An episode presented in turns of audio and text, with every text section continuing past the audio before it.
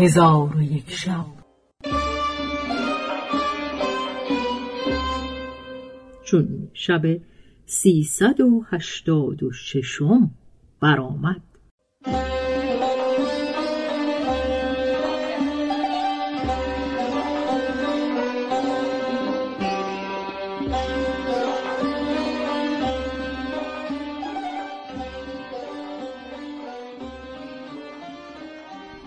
حکایت حاکم و به امر الله و مهماندارش. و از جمله حکایت ها این است که الله حاکم و به امر الله روزی از روزها با خادمان خود سواره می‌رفت به باقی بگذشت و در آنجا مردی را دید که خادمان و غلامان بر او گرد آمده اند. خلیفه از ایشان آب بخواست. خلیفه را آب دادند. پس از آن گفت تمنای من از خلیفه این است که مرا بنوازد و در این باغ فرود آید.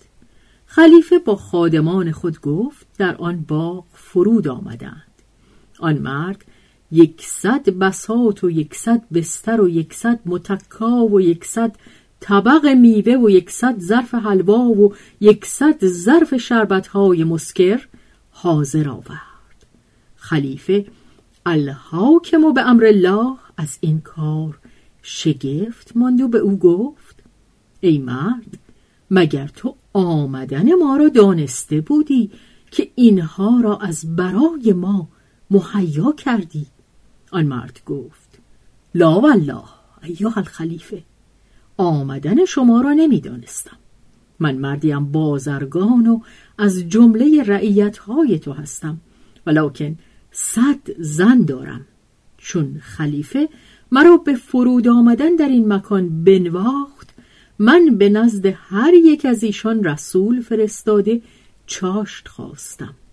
هر یکی از ایشان یک فرش از فرشهای خیشتن و یک ظرف خوردنی و نوشیدنی از جمله خوردنی ها و نوشیدنی های خیشتن بفرستادند. از آنکه هر یکی از ایشان هر روز به هنگام چاشت یک طبق میوه و یک طبق حلوا و ظرفی تعام و ظرفی شراب از برای من بفرستند و همه روزها چاشت من همین است. آنگاه خلیفه الحاکم و به امر الله شکر خدای تعالی به جا آورد و گفت منت خدای را که از رعیتهای من کسی را چندان مرفه الحال کرده که خلیفه را با سپاه او بی اینکه تدارکی فراهم آورد مهمان تواند کرد.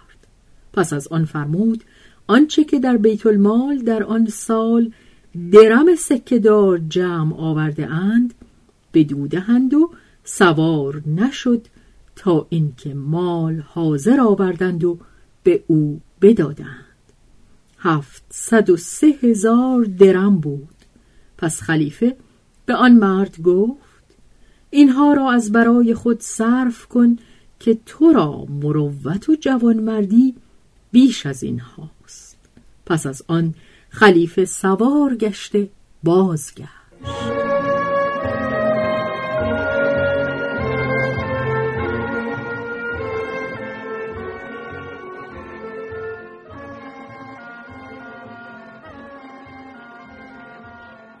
حکایت انوشیروان و دختر دهاتی.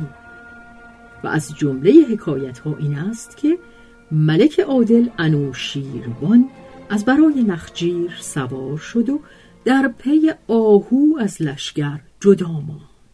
در آن هنگام که او از پی نخجیر همی رفت دهکدهای پدیدار شد و او را تشنگی غالب بود.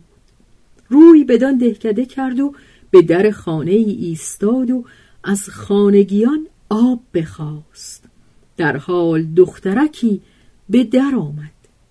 چون او را بدید به خانه بازگشت و از برای ملک یک نیشکر بفشرد و او را به آب بیامیخت و به قدهی گذاشته چیزی معطر شبیه خاک به میان قده بریخت.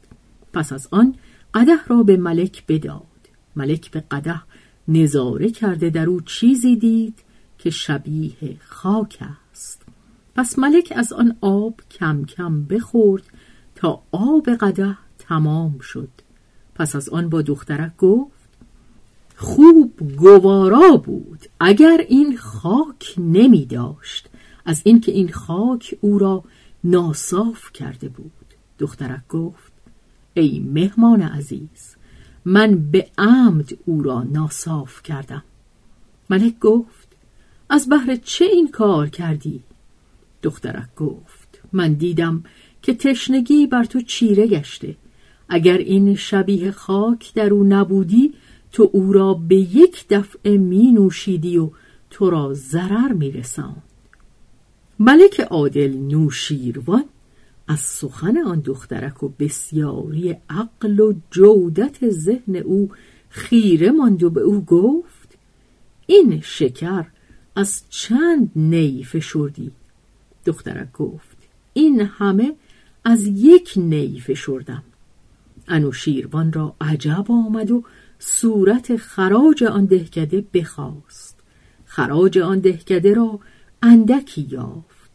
در دل بگرفت که چون به سمت مملکت بازگردد به خراج دهکده بیافزاید و با خود گفت در دهکده ای که از یک نی چندین آب فشرده شود چگونه خراج آن به این قلت خواهد بود؟ پس از آن ملک به نخجیرگاه رفت و هنگام شام بازگشته به در همان خانه بگذشت و آب بخواست. همان دخترک به در آمد.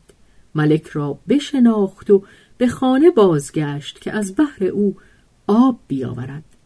آمدنش دیر کشید. انوشیربان شتاب کرد. چون دختر بیامد به او گفت از بحر چه دیر کردی؟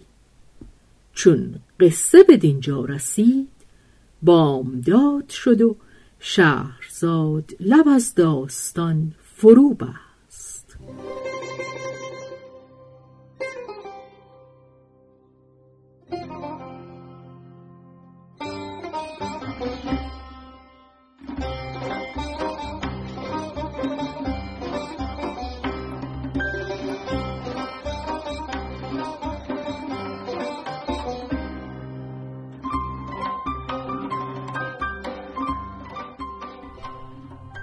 به روایت شهرزاد فتوهی.